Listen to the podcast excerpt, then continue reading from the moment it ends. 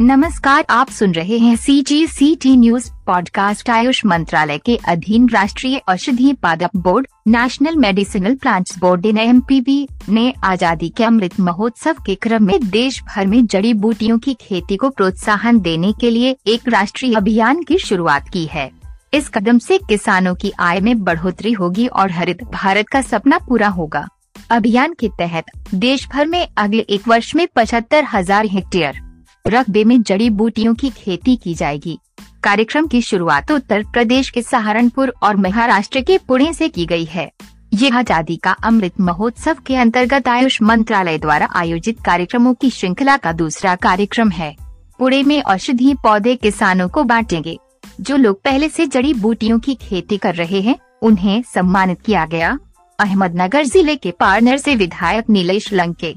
केंद्रीय यूनानी चिकित्सा अनुसंधान परिषद सी सी आर एम के महानिदेशक डॉक्टर आसिम अली खान और एन के उप मुख्य कार्यकारी अधिकारी डॉक्टर चंद्रशेखर सावल ने भिन्न भिन्न स्थानों से कार्यक्रमों की अगुवाई की।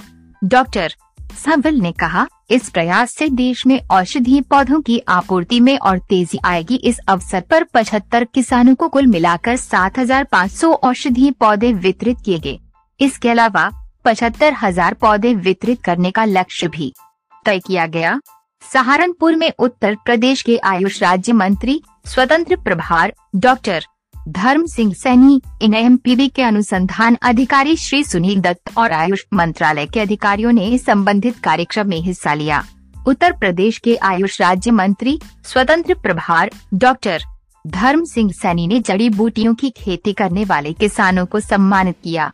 आसपास के कई जिलों से आए 150 किसानों को औषधीय पौधे निशुल्क वितरित किए गए। पौधों की पाँच प्रजातियाँ वितरित की गई जिनमें पारिजात, बेल, नीम, अश्वगंधा और जामुन के पौधे शामिल थे। किसानों को जामुन के 750 पौधे अलग से निशुल्क बांटेंगे केंद्रीय आयुष मंत्री श्री सर्बानंद सोनोवाल ने कहा कि औषधीय पौधों के सिलसिले में देश की अपार क्षमता है और पचहत्तर हज़ार हेक्टेयर रकबे में जड़ी बूटियों की खेती से देश में दवाओं की उपलब्धता सुनिश्चित होगी। इस कदम से जड़ी बूटियों की खेती किसानों की आय का बड़ा स्रोत बनेगी। दवाओं की उपलब्धता के मामले में देश भी आत्मनिर्भर होगा। उल्लेखनीय है कि पिछले डेढ़ वर्षों में न सिर्फ़ भारत में, बल्कि पूरी दुनिया में औषधीय पौधों की मांग में बड़े पैमाने पर बढ़ोतरी देखने में आई है। यही कारण है कि अमेरिका में अश्वगंधा तीसरा सबसे ज़्यादा बिकने वाला उत्पाद बन गया है। इसके अलावा आज़ादी का अमृत महोत्सव कार्यक्रमों के तहत वाई ब्रेक एप की शुरुआत रोगों का उपचार करने वाली आयुष दवाओं का वितरण, आयुष आपके द्वार तथा स्कूलों, कॉलेजों के छात्रों के लिए व्याख्यान मालाओं का आयोजन शामिल है। वाइब्रेक पर वेबिनार और व्याख्यान माला का आयोजन 5 सितंबर को किया जाएगा। सी जी सी टी न्यूज़